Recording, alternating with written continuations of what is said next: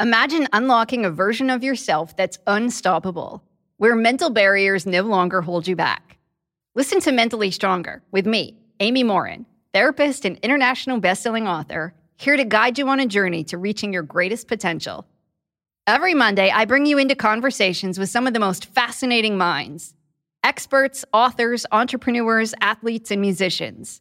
They don't just share stories, they reveal the mental strategies that propelled them to the top. But here's the real magic. At the end of each episode, I break down their wisdom into practical therapist approved advice. In my solo episodes, I dive deep into the techniques that build mental strength. It's like having your own personal therapy session as you discover how to turn these insights into steps you can take right now. This podcast isn't just for those facing mental health challenges. It's for anyone who wants to push their limits, achieve peak performance, and truly thrive. Are you ready to unlock your full potential? Then it's time to become mentally stronger. Subscribe to Mentally Stronger with therapist Amy Morin, available wherever you love to listen to podcasts. The Hargan women seem to have it all. From the outside looking in, we were blessed. My mom was amazing. But as detectives would soon learn, there was a lot going on inside the Hargan household. Ashley and I have been calling my mom and the house and Helen. Okay. No one's answering. 63 year old Pamela Hargan gunned down in her own home. Her youngest daughter, Helen, lay dead upstairs. Patrol, when they arrived, assumed or thought that there might have been a murder suicide. But for the detectives on the scene, there were things about the scene itself that were concerning to us on day one. Who would want to kill their mother and their little sister? There is no boogeyman here. It is exactly who we think it is.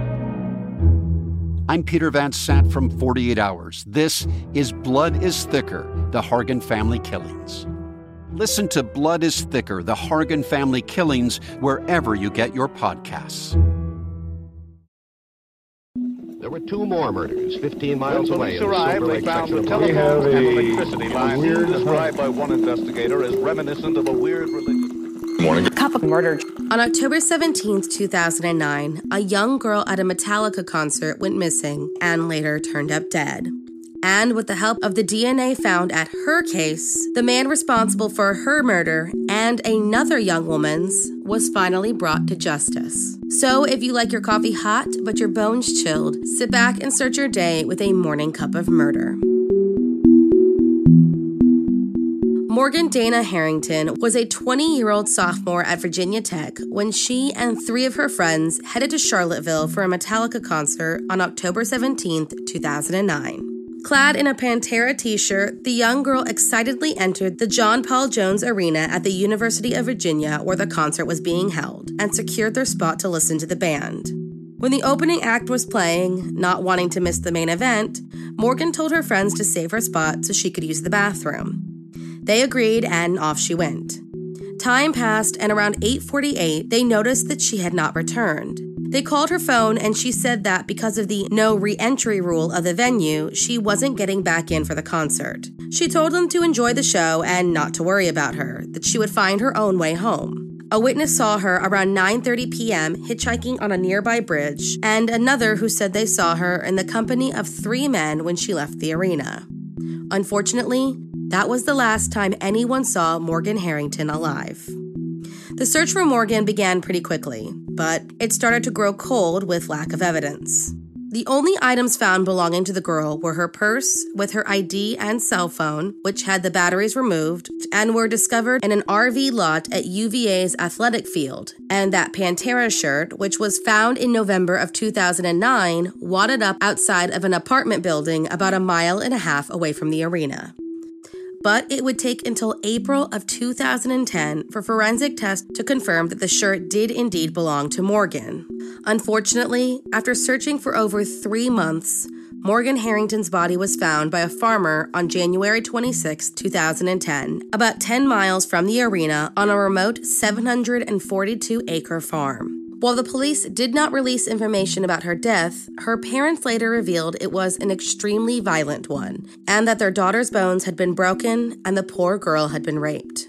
The very small silver lining to finding Morgan's body was the presence of DNA connected her murder to an unsolved abduction and sexual assault in nearby Fairfax in September of 2005. This woman, who survived her attack, described her assailant as a 25 to 35 year old black male about 6 foot tall and 180 to 220 pounds with a beard and mustache. But at this point, he remained unidentified. They also believed that, due to the remote location, the man must be familiar with the area. Links were being made and progress was happening, but the murder spread fear throughout the area. Morgan's parents attended meetings, take back the night rallies, worked to make UVA a safe campus, gave interviews, and expressed their concern that there was a serial killer in Virginia. Crime Stoppers offered a $100,000 reward, and Metallica added an additional 50,000 for any information leading to a conviction. Then, in September of 2014, Morgan's murder was linked to a fresh, unsolved Virginia murder through forensic evidence. Hannah Graham, a student at the University of Virginia, went missing after going to a restaurant with some friends that same month. And a few weeks later, police had a viable suspect in the case.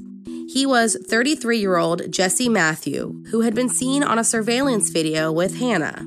He had, over a decade before, been accused of sexual assault by two separate students at two different Virginia colleges, colleges he too attended, and left immediately after each allegation.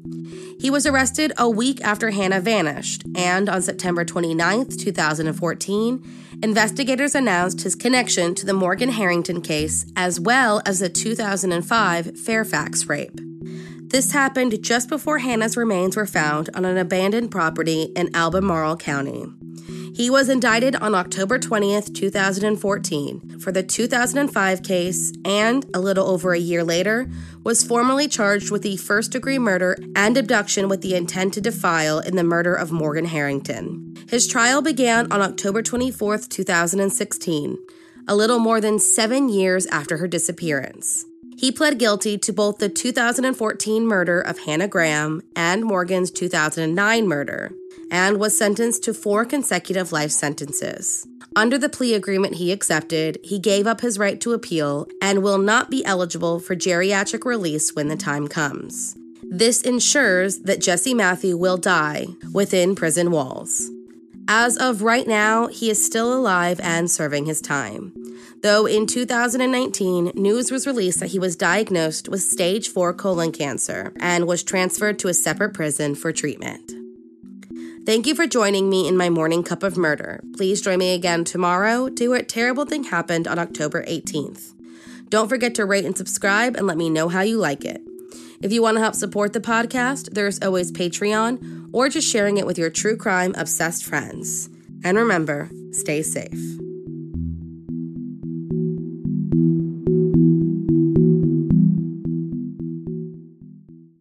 Thank you for listening to Morning Cup of Murder.